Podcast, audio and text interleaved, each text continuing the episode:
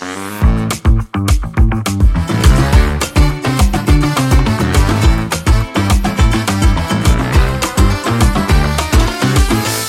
datang ke Borak Popcorn episod yang ketiga. Okay. So episod 1 dah, episod 2 dah. Ni episod yang ketiga. Okay. Kembali lagi bersama saya Maya. Dan saya Arif. Dan saya Dayah.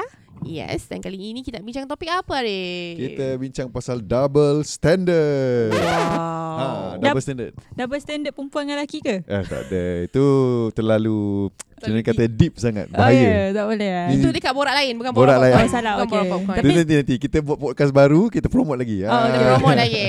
Alright. Okay. Kita nak cakap pasal double standard dalam film. Bukan kata film itself, but dari segi local versus luaran gitu. Local versus luaran. Okay. Yes. Apa yang double standardnya? Senang kata macam ni lah. Macam baru-baru ni aku tengok cerita macam Lightyear. Aku teringat dulu Lightyear kena ban. Okay. Sebab ada adegan LGBTQ. Gitu. Tapi aku faham lah kenapa dia kena ban. Of course tak lepas dari segi filtering apa semua tu kan. Okay. Penapisan. Tapi at the same time kita boleh nampak kalau cerita Malaysia yang buat bukan setakat LGBTQ punya topik, but adegan ganas ataupun benda-benda yang kita kata tabu topik tu kan, dia akan membawa amarah daripada rakyat sendiri. Orang-orang Malaysia yang akan marah kata kenapa kita nak kena buat adegan seksual atau adegan ganas. Tapi kita consume media daripada luar yang ada sometimes benda-benda macam ni dan kita okey. Jadi double standards di situ. Jadi, saya tak puas hati je marah.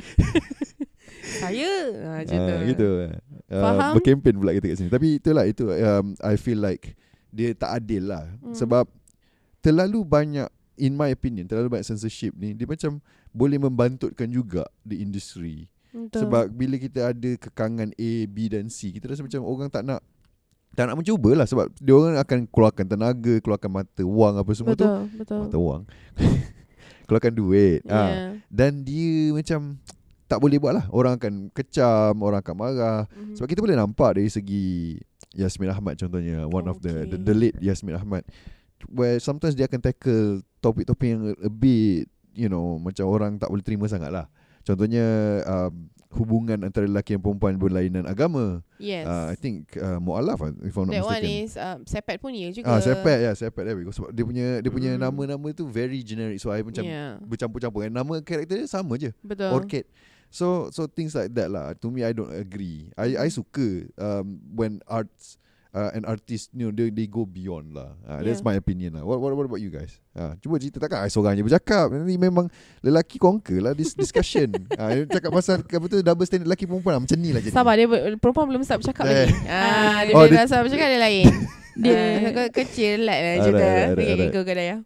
Okay, apa yang aku faham lah. Kalau yang double standard ni, antara lokal punya filem, industri perfilman dengan luar negara kan.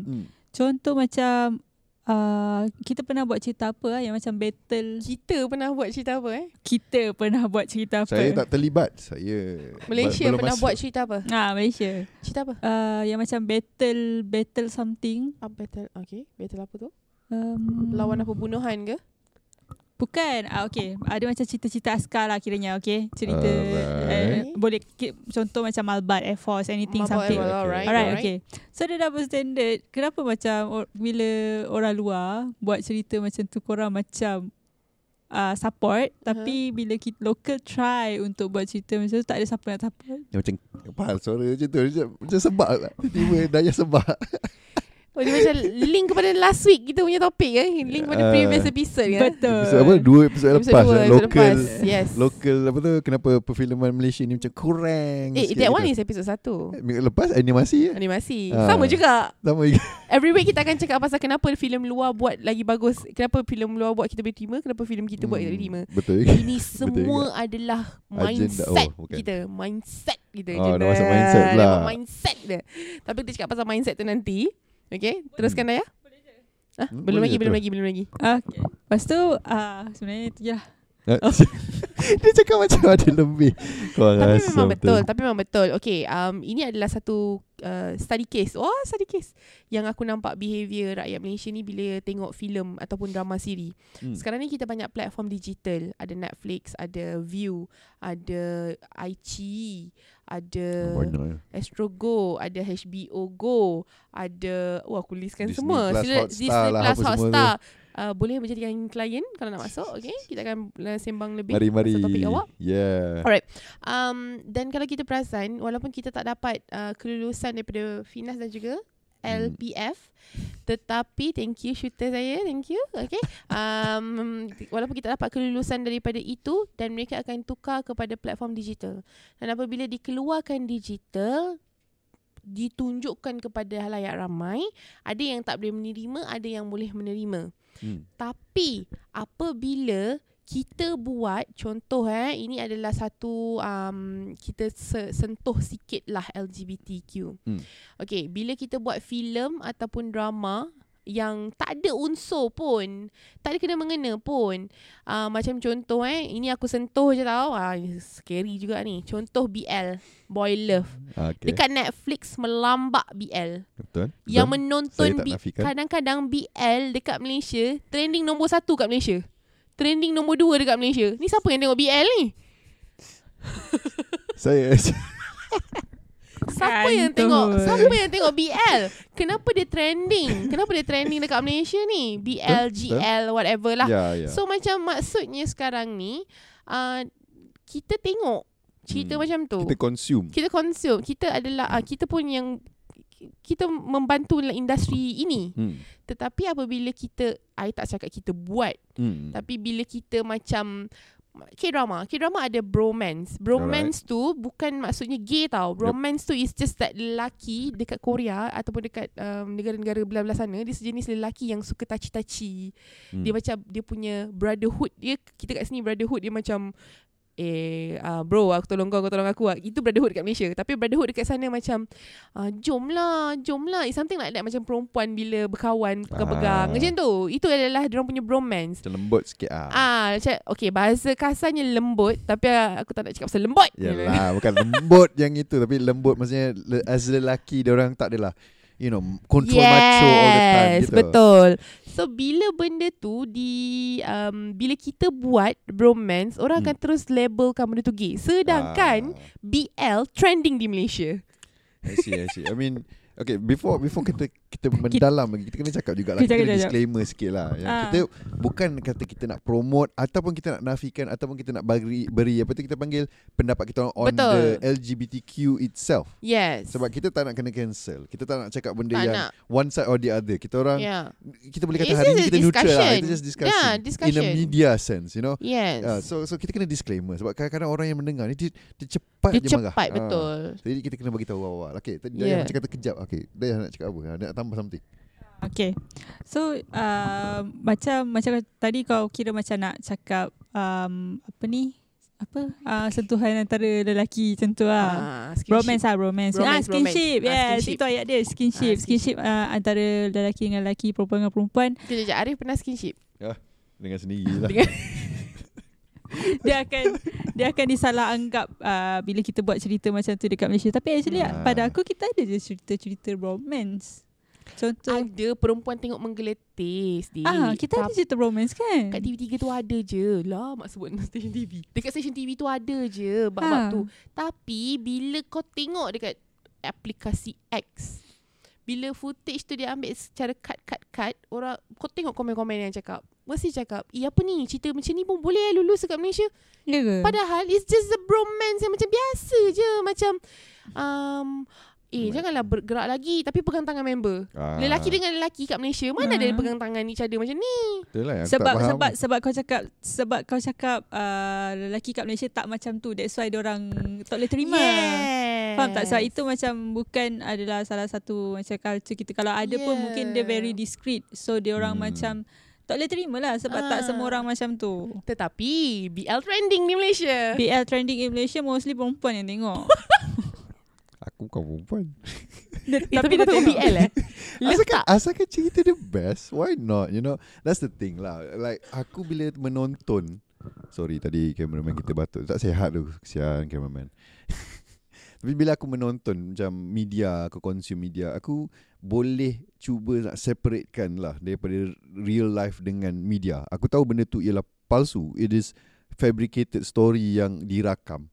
So I allow it to let the show tell its story, because tak semua cerita macam cara yang kita nak ideal lah. Macam kita nak buat kita punya industri perfilman ni nak idealized way of showing our country, our people. But bila kita tengok cerita tu, baru kita dapat tahu, oh ni ialah pandangan daripada orang yang melalui let's say LGBTQ ke, diskriminasi ke, and kita dapat dengar suara yang mungkin kita tak pernah dengar pun.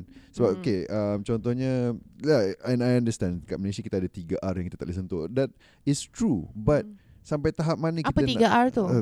Some of us might don't know. Race, religion, race, dengan religion, royalty, if I'm not mistaken.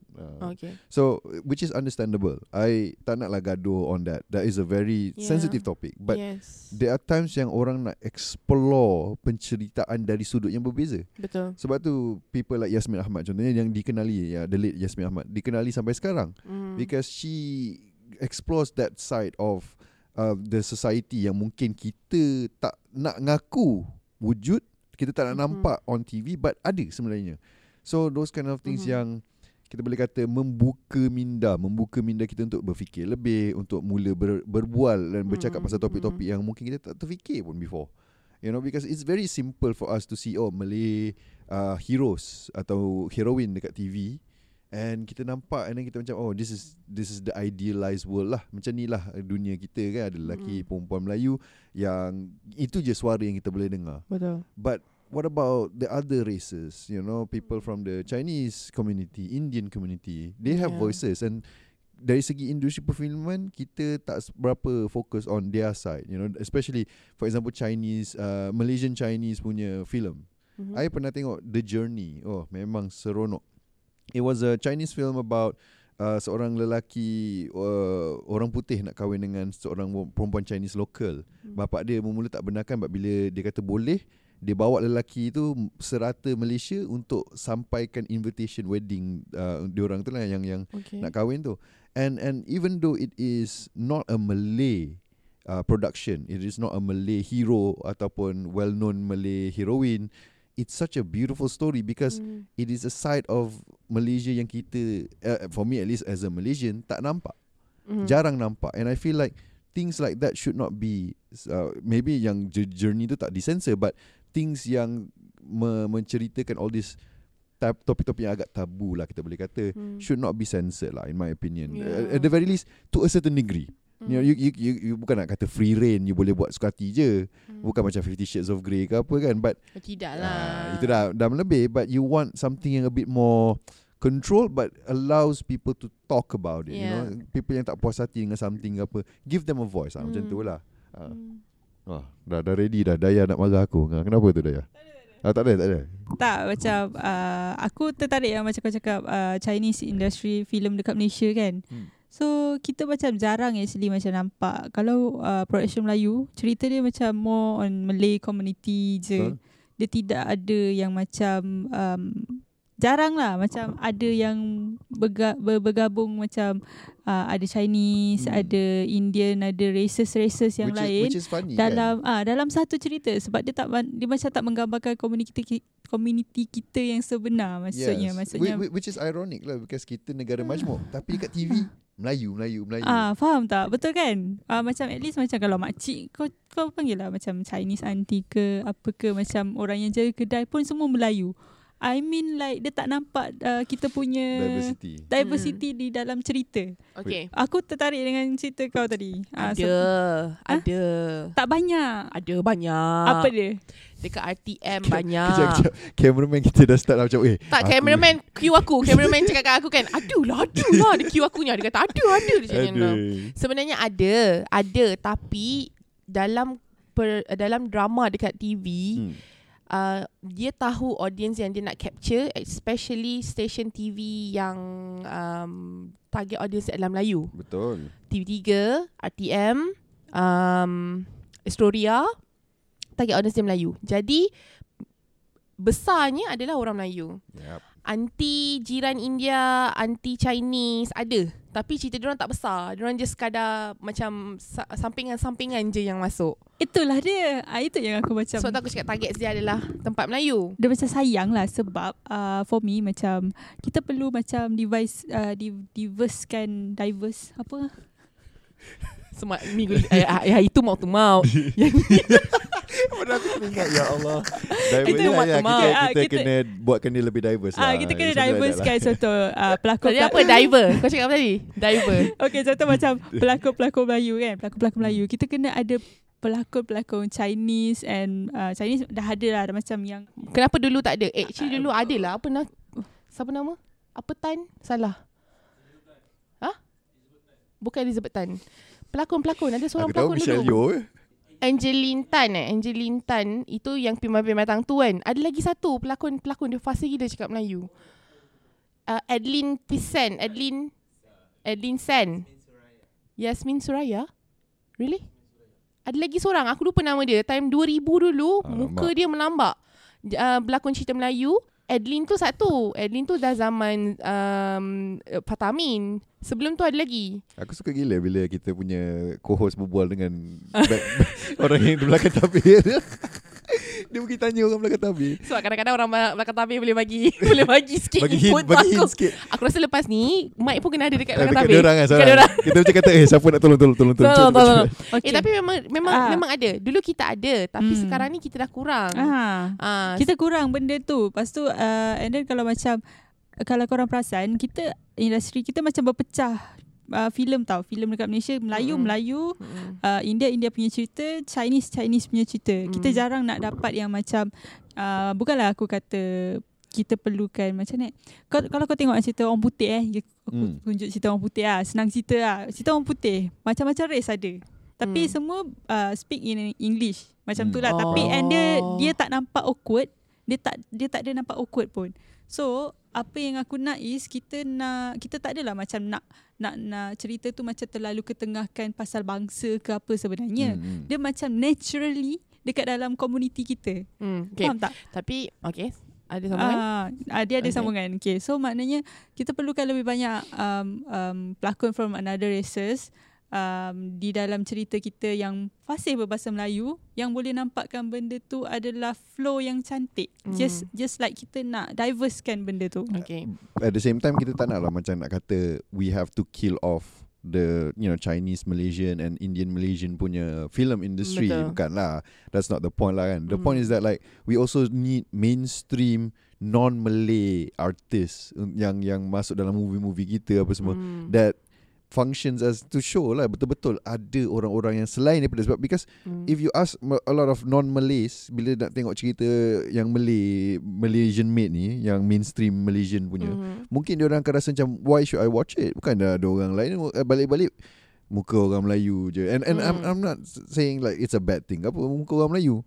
Aku pun Melayu kan. But it's that sometimes kita tak rasa represented. You tengok atas you nampak siapa Aaron Aziz contohnya. Aaron Aziz, Remy Ishak, all those great looking men. But they are still technically Malay or Malay looking kan. So macam if I'm a Chinese person aku macam it's not my bukanlah kata my people but my culture pun tak ada. Yes. Balik culture Melayu and sometimes the exploration tu kena ada lah and I feel like kurang and I tunggu juga and and yang sedihnya kadang-kadang good great non-Malay actors dia tak pergi kat industri perfilman Malaysia.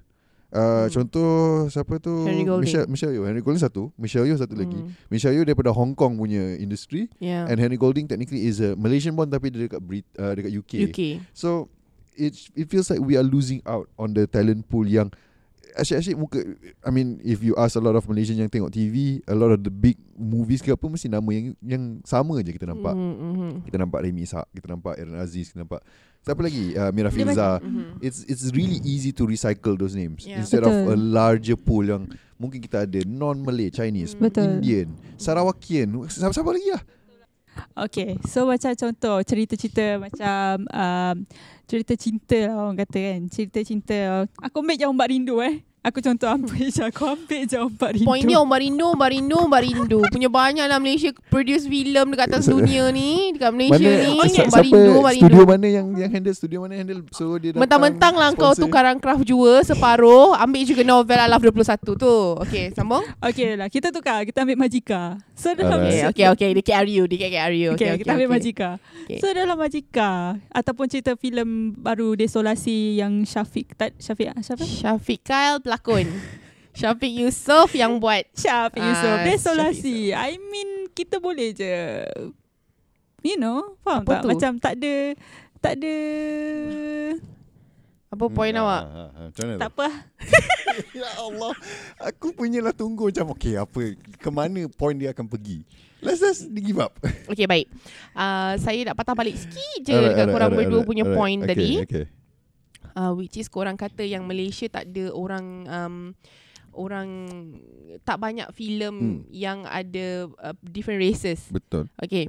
Saya ambil pendekatan ni dekat Hindustan dekat India. Okay. Dekat India ada North and South. Okay. So ada filem Tamil and ada filem Hindi. Okay.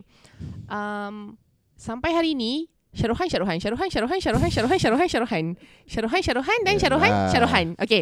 Tapi diorang ni tetap ambil juga pelakon India, pelakon Tamil, pelakon filem Tamil. Diorang ambil juga macam baru-baru ni cerita Javan. Actually pelakon perempuan tu adalah pelakon perempuan industri Tamil. So dia dah cross lah, dia cross. Yes. So jadi orang-orang dekat South India akan tengok juga. Exactly. Film satu lagi mendapat apa kita panggil tu audience pun yang lagi besar. Tu satu lagi. Yes. Lah. Dan benda tu lah yang bila kita kaitkan dengan Malaysia, India pun tak banyak menggunakan pendekatan itu. Sebab Syarahan Salmahan Amihan, Syarahan balik Salmahan Amihan. Oh, Saif Alihan. Okay. So bila dah ulang-ulang benda tu, sebenarnya India, negara lain pun menghadapi momen ataupun problem yang sama dengan kita. Yalah. Sebabnya benda tu bukanlah satu benda yang berat, tapi benda tu semua ada. Semua orang lalui benda tu. Tapi India, macam kau cakap, India hanya satu races. Semua India. Tapi jangan. Dia banyak. You know, apa kita boleh kata dia still diverse in a way. Dari segi dia punya tribe, dia faham, dia ada tribe, dia ada. Yeah. And maybe again dari segi tengok dekat atas layar perak mungkin lagi senang lah dia orang nak kata homogenous. Tapi South dengan North tak tengok cerita each other ya dekat India. Orang South tak tengok cerita North. Bahasa is one thing. Bahasa pun one thing . And then also the target of the story mungkin berbeza-beza. I mean aku bukanlah expert kat situ, but so diorang ada South dengan North pun still tak tengok each other. Kita lagilah banyak man. So maksudnya samalah benda yang sama. So maksudnya benda tu, problem tu bukan hanya di Malaysia saja. Dia kena juga dekat negara-negara lain. Tapi kita nak borak lagi panjang Arif, sebab kan kita punya shooter kata dah nak marah. Yes, dah marah dah, dia sokat dah. Muka baik. Dia kata tapi, lagi sebab sekarang ni kita bukanlah kata lari topik, kita dah mendalami topik tu terlalu dalam. Betul. So kita cakap pasal race instead of the double standard. Ya. Kita kembali balik. So kita rehat sebentar biar kita orang pusing balik kepala kita orang, rewind balik biar dapat yang betul, ke jalan yang benar. Yes. Yeah. Jadi kita take a break. See you guys in a bit. Bye.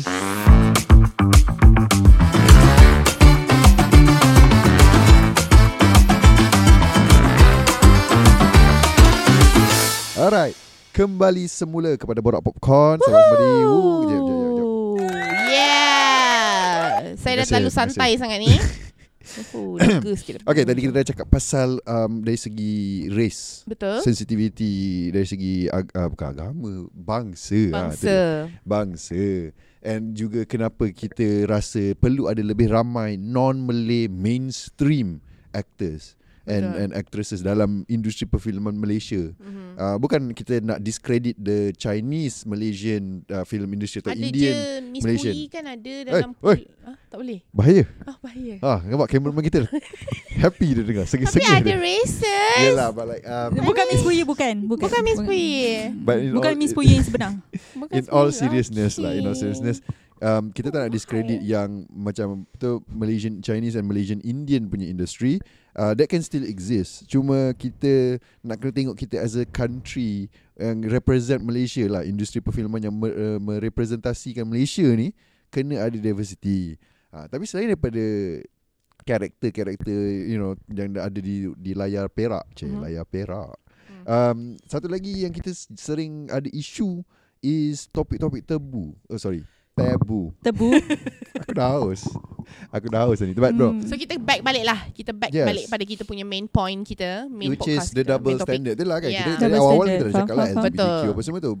That's on the people. But what about the topic ataupun the kind of scenes that they want to show? So for example, kalau terlalu ganas contohnya.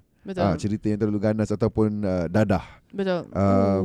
Talk about dadah, this one K-drama baru ni. Talk to you lah, Arif. Aduh. Terlalu deep. Episode 1, 3 minit pertama dia cerita pasal dadah je lah. Membawang. Cerita pasal dadah. Tapi memang betul, cerita luar, okay, kita balik double standard. Cerita luar buat cerita pasal dadah, it's fine. Everyone is watching. For the most part, orang akan tengok, dan kalau benda tu artsy, orang akan macam puji. Yes. Wah, hebatnya. Dia berani. Ya. Padahal bila Malaysia buat, ayo, dia macam tiba-tiba akan ada sekumpulan cerita orang. Cerita apa? Cerita apa yang kau cakap pasal dadah tu? Dayah, siapa nama? Shin. Cerita apa kita? Cerita Korea tu? Seorang lagi belakang. Upa, Ji Chang Wook Upa. Wihajun. Huh? The Worst of Evil. The Worst of Evil. It's actually dekat Disney Plus Hotstar. Allah. Cerita tu sebenarnya, okay, aku ada story sikit. Cerita tu sebenarnya aku pergi premiere that drama. Disney Plus Hotstar panggil beberapa orang untuk tengok cerita tu dekat pangwayang lah. #followmayadins dekat TikTok. Jangan lupa like, subscribe dan share. Pergi tapi tak lepas. Kenapa? Sebab cerita tu ganas. So cerita tak lepas tu untuk di-show dekat Pawagam Malaysia. So padahal benda tu is a private event. Pun GSC ke TGV tak bagi. Maksudnya cerita tu terlalu ganas, memang tak lepas. Faham. Nah, terpaksa tengok online. Itu satu lagi. Yang kita boleh nampak benda. So kau pergi for what? Kita orang pergi sampai kan, lepas register kan, we're so sorry tapi kita baru tahu last minute yang kita tak dapat nak tunjukkan this dekat film Pawagam tu untuk preview, untuk preview dengan all the KOLs. However, kita ada games kita boleh main, and also nanti kita akan ada macam boleh makan-makan lah dekat situ. So datang, balik, tengok kat rumah. Faham. Sebab tak lepas. Yelah. Even private event show macam tu pun tak lepas. Yelah, sebab maybe sebab kita punya apa, Malaysia punya film industri kan ada guideline. Tapi kita ada guideline, so tapi kita ada yang penapisan tu dia ada level yang even dewasa, which is 18 something SX, SG. Tapi dia terlalu ganas, babe. Cerita tu terlalu ganas dan very gore lah. Wish sangat. Makluf. Apa cerita dia? The Worst of Evil. Okay, nanti aku tengok. Bahaya tu. Sila tonton di Disney Plus Hotstar. Ada Wihajun Opa. Tapi kalau kita tengok macam successful franchises and film yang di luar lah, di luar sana, kadang-kadang dia boleh cerita yang kita boleh kata ugly ataupun yang menunjukkan the dark side of a society.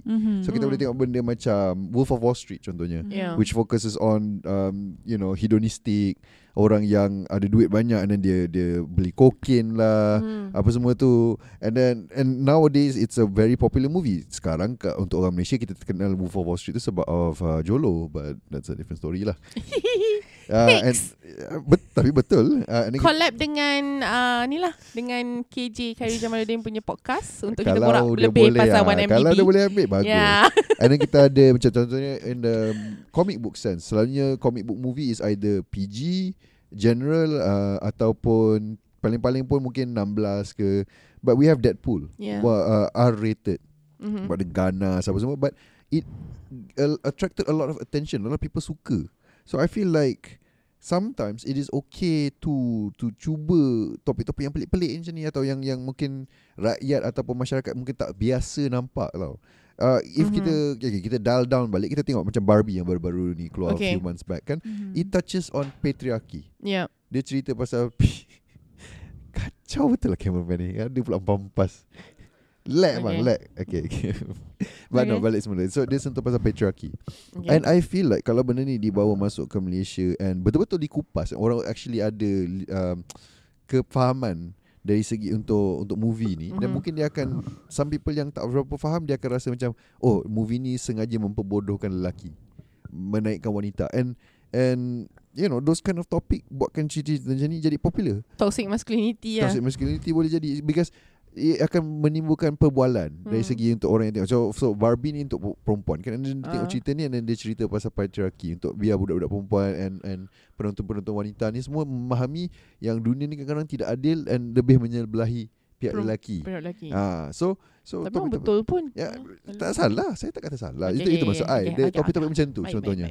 Oh, cerita-cerita macam yang dulu-dululah masa zaman-zaman yang agak popular, Impak Maksima, Rempit, Perempuan Isteri dan ... Allah, itu dah lain. No, maksud aku macam cerita-cerita yang agak Baik, faham. You know, kita boleh kata it's Impam, very okay. Sorry, it's very dia macam topik-topik yang agak deep jugalah. You know, KL Gangster pasal the gangsterism punya culture, Rempit pasal Rempit culture, Impak Maksima, Lomba Haram apa semua tu kan. Betul. To me, yes, it's not beautiful to look at, and maybe I don't like it personally, but aku takkan stop orang buat. If dia menunjukkan scene-scene dan babak-babak yang cerita, penyampaian cerita dia tu kena dengan message yang dia nak sampaikan. Contohnya, bukan buat Rempit semata-mata nak glorify Rempit tu. Mungkin ia satu pengajaran dari segi Rempit tu boleh lead kepada apa? Accident ke? Dari segi macam dia lomba haram kan, so duit ke. So you use that story yang mungkin tak cantik ni untuk memberi pengajaran kepada penonton. Bukan saja-saja buat oh Rempit ni seronok, kau boleh rasa adrenaline, kau boleh ride laju-laju, kau dapat perempuan, kau dapat duit. Yeah, that part is very crazy, but show it to teach a lesson. Kenapa buat muka? Kenapa kau buat muka? Tak, aku bosan dengan cerita. Aku dah agak dah. Aku bosan dengan cerita-cerita yang tak habis-habis kena ada pengajaran. Bukanlah pengajaran macam direct. Bosan tau. Okay. Macam kenapa tak ending tu macam tu? Kalau kau bagi pengajaran pun tak semestinya Rempit tu besok dia berubah. Tak adalah. Masa aku it doesn't have to be. Aku faham. Aku faham sebab why? Sebab bila cerita luar negara, contoh aku bagi contoh Fast and Furious.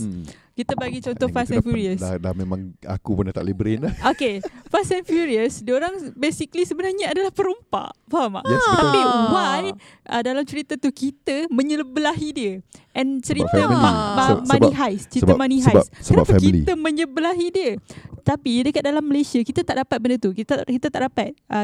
Aku tak tahu KL kita Gangster. Tapi KL Gangster dia menyesal lah sekali. Menyesal. No, menyesal. Sabar. Okay, tapi aku macam faham lah kenapa. Sebab kalau dia buat macam tu, confirm tak lepas punya. Tapi sekarang kita dah ada digital platform. Sebab tu wujudnya apa Anarchy? Apa? Anarchy. Special Force Anarchy. Walaupun cerita tu tak sampai mana, I'm so sorry. Disney Plus Hotstar.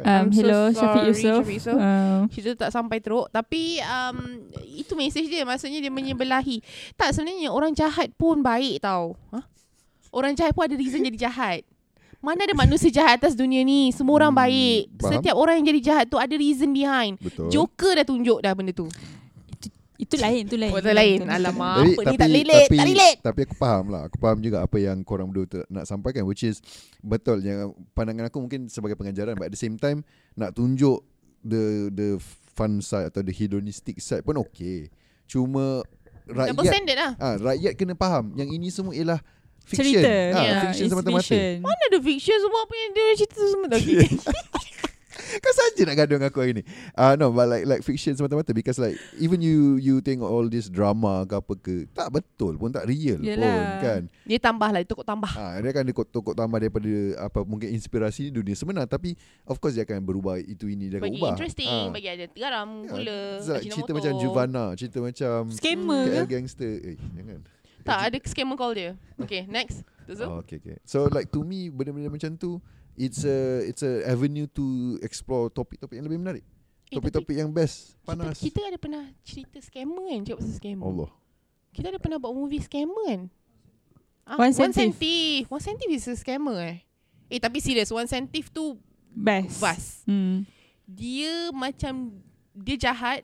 Dia adalah one of the film atau one of the drama yang kita nak jahat menang. Yes, kita nak jahat menang. Ada One Centive ada. Congratulations Astro Originals. Sebab kadang-kadang aku rasa lah at times kita ni macam, bukan nak kata tak soap, tapi kita very very very nak jaga sensitivity and sensibility negara ni. sampai tahap macam kita tak boleh nak explore tau.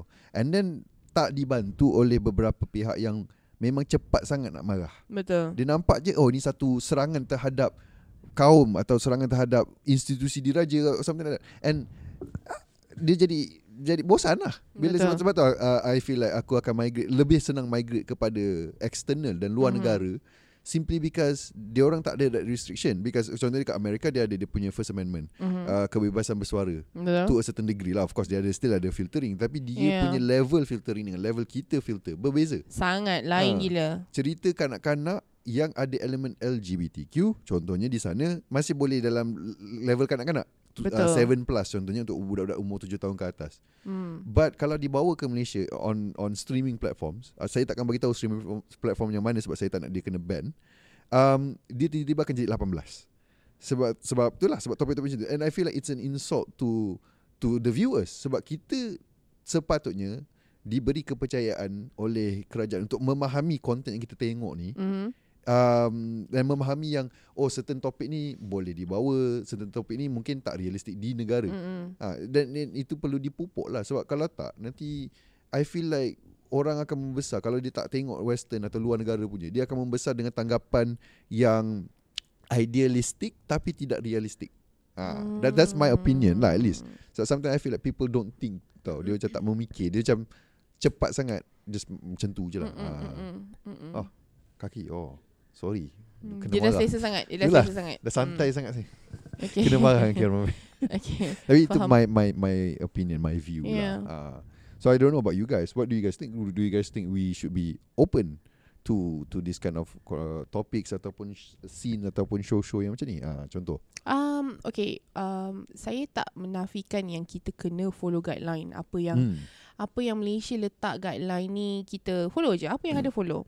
Tapi dia tak boleh menang dalam satu pihak je. Macam contoh, kalau itu adalah daripada industri, daripada distributor ke industri production yang memang dah in gila dengan mereka-mereka ini, dengan orang-orang atasan, auto apa filem ataupun drama yang dia keluarkan, macam boleh macam tutup sebelah mata. Yang mana yang baru nak menapak ni tak boleh keluarkan. It's because of ada pun dikategorikan sebagai double standard dekat situ. And for me lah, untuk topik kita hari ni, kita dah nak tutup ke ni? Boleh juga kalau boleh tak ada benda nak cakap. Aku rasa aku dah bagi, aku dah macam tadi ayat dia macam dah tutup dah sebenarnya. Tak adalah aku nak tutup. Maksudnya aku okey je kalau korang ada benda, korang setuju tak setuju dengan apa aku cakap pun aku okey. Sebab itulah perbualan, itulah perbincangan kan. Sebab aku faham certain Malaysian bila dengar benda yang aku cakap ni, dia akan rasa macam mana boleh buat. Sebab kita, contohnya dia akan kata agama Islam contohnya, so kita tak boleh tunjuk benda yang terlalu ganas. Contoh itu bukanlah aku kata pernah di argue. Kalau even kalau seks punya part, basically kalau nak bagi tahu yang orang itu dirogol, dia akan, of course lah, dia akan talakan ke langit. Yalah, ada lah part yang betul-betul tak boleh tunjuk. Memang tak boleh tunjuk pun. Mana boleh, sebab cuma, kita memang ada guideline kita. Cuma itulah, maksudnya macam kadang-kadang adakah guideline itu terlalu strict.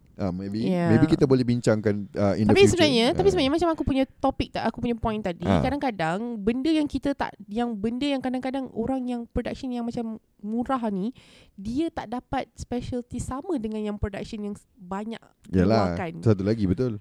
Salah. Aku tak cakap macam tu. Kenapa? Okay boleh. Okay. Sebenarnya macam ada benda yang macam, oi kenapa production ni boleh buat lah? Kenapa production A ni boleh buat semua benda? Kenapa production B tak boleh buat? Ada kasta dekat situ. Sebab dia ada duit juga. Dia ada duit untuk lawyer. That's the thing. Macam kalau you nak persaingan secara sihat di dalam industri ini lah, tiba lagi aku kena cancel. Apa? Dia hire lawyer. Mic member lupa mic. Okay, dia hire lawyer. So bagi aku macam tu lah benda. Kalau ikutkan daripada situasi kasta ni pun main peranan juga dekat Malaysia ni. Yang itu saya tak nak sentuh. So, saya tak berani nak sentuh. Saya tak adalah info ataupun yang mendalam on that specific points lah. Saya lebih kepada penapisan filem tu sendiri. Betul. Dan juga tanggapan masyarakat yang menghalang filem-filem Malaysia untuk pergi lebih jauh. Itu saya punya stand. Tapi okey, kejap sebelum kita pergi balik dengan awak. Okey, saya perasan dekat saya search senang je dekat Google ni. Filem Aaron Aziz. Alright. surprisingly Erna Aziz punya movie sebenarnya kalau ikut nama cerita banyak yang bagus-bagus. Alright. Walaupun Aaron Aziz bukan walaupun Aaron Aziz macam hero lama, but still dia ada ramai. Sorry ya Abang Aaron. Abang Aaron handsome lagi tau, tapi sorry tau. Kita merkin. Okay, lepas tu dia masih lagi hero, tapi masa dia tengah in trend dulu dia ada banyak. For example, aku ambil cerita Kerat 14. Alright. I don't know korang pernah tengok ke tak, tapi Kerat 14 ni is siapa nama? Aaron Aziz dan juga Siapa nama saya tu? Alamak. Siti Saleha. Saya. Alright. Saya Siti Saleha. So Siti Saleha dengan Aaron Aziz, dalam tu ada banyak scene dekat club. Macam mana sebelum nak kerat tu, scene dekat club macam mana dia ada Siti Saleha kena ni minyak apa? Kena minyak pengasih. So ada scene-scene macam tu tau. But still scene itu satu tidak dipotret dengan bagus. Dua isu Siti Saleha pegang-pegang mamat yang apa yang kena kerat tu, okay. Dia pegang-pegang Siti Saleha kat sini. Kan kalau cerita Mak Saleh kan of course lah, dia kising-kising kan. Tapi sebab cerita Malaysia kan tak boleh kising-kising. So dia just peganglah muka Siti Saleha tu macam ni. Aku tengok komen dekat YouTube dia pegangnya literally. Korang tolonglah tengok Kerat 14 dekat YouTube aku rasa. Dia pegangnya literally pegang muka je. Dia macam pegang muka, main-main leher, okay, usap-usap sikit. Itu pun kita tengok pun macam apa benda ni? Apa kau buat ni? Itu pun dah macam orang Malaysia kita pun macam marah gila. Oh, marah ke? Marah. Kan kalau aku gelak. Kita gelak. Tapi macam diorang cakap Siti Saleha macam pegang-pegang. Okay, aku faham. Aku tak sentuh daripada religion. Tapi daripada body language. Filem tu sendirilah. Dia macam ada isu sikit. Dan aku pun jadi macam aduh, cerita Malaysia kenapa macam ni? Padahal cerita tu dia punya storyline dia bagus. Ada story dia bagus. Cuma tanggapan and also your own belief system yang tak macam tak boleh nak terima gitu. Yeah. Padahal cerita tu dia punya skrip bagus. At least to you. Okay lah, boleh lah. For Malaysia bagus. Punya bagus lah. Okay lah, boleh lah. Dia tahan tak nak cakap bagus tu. Tapi begitulah, dia jadi macam kita jadi macam alamak, kita macam hold back. Lepas tu kita dah start double standard. Ni kalau Singapore buat ni mungkin lagi better.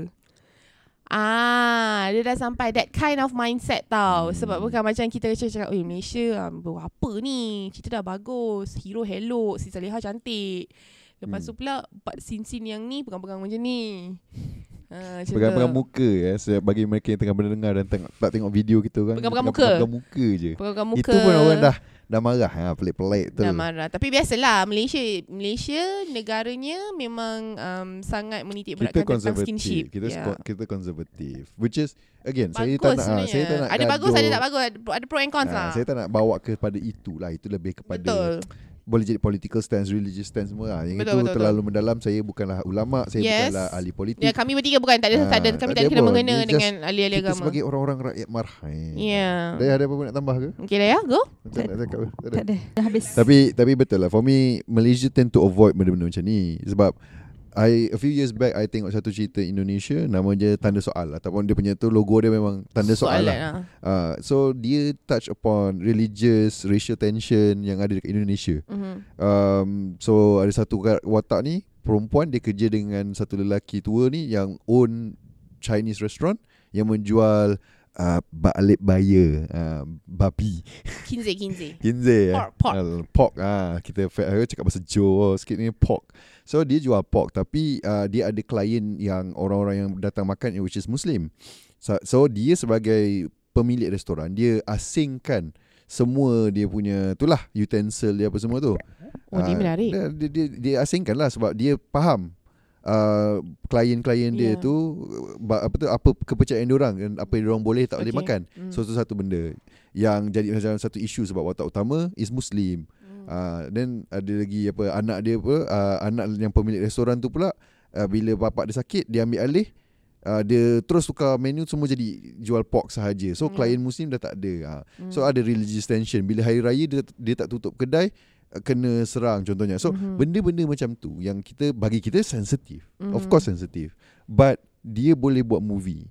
And to me it's quite nicely made apa semua. And menyampaikan message yang betul lah apa yang kita nak tunjuk tu, which is what's the point of all this is tension apa semua lah. And dia menunjukkan. And I like that they can tell that kind of story, because whether we like it or not, benda ni ialah sejarah kita, hidup kita. Contoh yang pernah kita punya kawan FZ bagi tahu tadi, even in Mat Kilau pun bila ada tentera daripada India, bangsa Singh. So bila dia dipanggil anjing British, orang akan marah. Of course dia akan rasa marah, because itu ialah bangsa dia. Di dalam Layar Perak dipanggil anjing oleh orang Melayu. Betul. Tapi pada waktu itu mungkin itulah itu adalah gelarannya. Apa yang orang rasa. Sebab korang membantu British, jadi bagi aku korang ni lah anjing-anjing dia lah. Betul. Sebab dia orang lah tuan korang. So to me, yes, bila kita dikutuk ke apa on the screen, sometimes kita akan rasa marah lah, of course. But kita also kena tahu konteks tu penting. Konteks tu bila apa semua. So kita perlu keluar daripada that mindset macam tu, so that kita can tell better stories. Itu my point lah. So at the end of the day, I feel like bukan nak kata longgarkan habis-habis longgar, tapi longgarkan sikit, bagi peluang lah untuk benda-benda macam ni, so kita boleh dapat conversation tu berjalan lah. That's my point lah. So tu sajalah daripada aku. Lain ada nak tambah tak ada? Dayah Dayah dah KO dah. Benda dah petang. Dayah pun macam habis dah. Untuk ni aku nak tidur. Nak tidur lah tu. Anything that you want to say about double standard between filem luar dan juga filem dalam? Kalau double standard filem luar dengan filem dalam, pada aku conclusion dia lah conclusion. Opinion kau? Opinion aku kita kalau nak double standard kan pun, kita still double standard lah. Macam mana kita punya mindset lah. Okay, faham tak? At the end of the day, kita punya orang punya mindset yang mendouble standardkan cerita luar dengan cerita lokal. But sebab kalau nak kata genre ke apa benda ke daripada style filem, actually Malaysia dah try macam-macam style, macam-macam jalan cerita, macam-macam ceritalah yang diorang ambil juga inspirasi daripada filem-filem luar. Tapi somehow kita akan keep comparing and kita akan double standard yang macam tak bagus lah cerita ni, faham tak? Tapi so macam pucuk pangkal lah orang panggil. Pucuk pangkalnya kita kena lebih open-minded to accept newcomers of from film ideas yang daripada filem-filem industri yang akan datang, benda-benda baru. Contoh macam sekarang kita dah ada cerita-cerita drama daripada View yang original Views. Original Astro. Original Astro Astro original. So benda-benda tu itu adalah more macam more young, more lively. Dia bukan more young, dia macam baru. Benda tu macam new, fresh. Kita perlukan benda-benda tu semua dan fresh. Okay. sorry. Kita perlukan lebih banyak cerita-cerita macam tu untuk industri Malaysia kita berkembang. Mungkin sekarang diorang hanya boleh berkembang di platform-platform digital. Tetapi bila one day mungkin nanti LPF boleh nampak, Finas boleh nampak like, oh actually kita punya orang-orang Malaysia, penonton-penonton di Malaysia sebenarnya boleh terima, kita boleh membezakan, oh ini adalah fictional. Betul. Ini adalah hanyalah sekadar cerita. Senario selalu cakap kan, dia kata cerita yang tunjuk di atas pentas ni ialah buatan semata-mata. Rekaan semata-mata.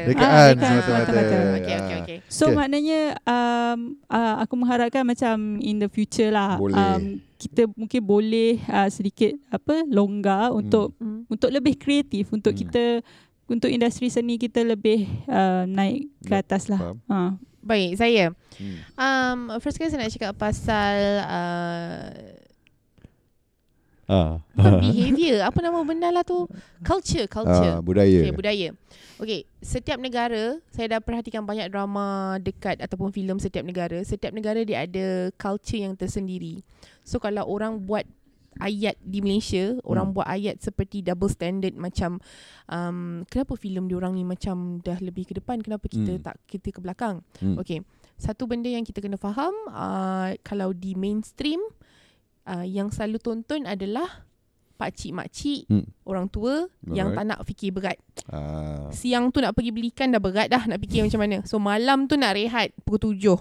Faham. Itu yang dia suka cerita lebek-lebek. Sebab ayah saya pun ada problem yang sama. Bila saya tunjuk je cerita, saya buka Astro Original, saya buka View, abah tengok sini best, abah sini best. Kenapa pening kepala ni? Tak, dia buka RTM, drama RTM. Settle. Settle. So kenapa mainstream masih lagi mengeluarkan cerita-cerita yang sedikit ke biasa macam tu? Sebab dia generasi lama yang suka tengok TV.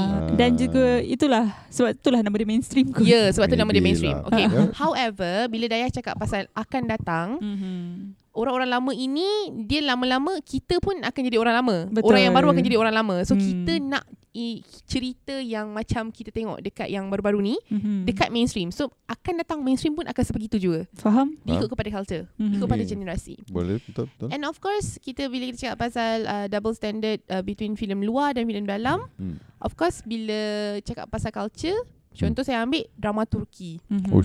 Drama Turki, a'udzubillah, dia punya drama. Kalau tak mafia bercinta dengan perempuan innocent, innocent cinta dengan perempuan mafia. Itu je lah. Okay.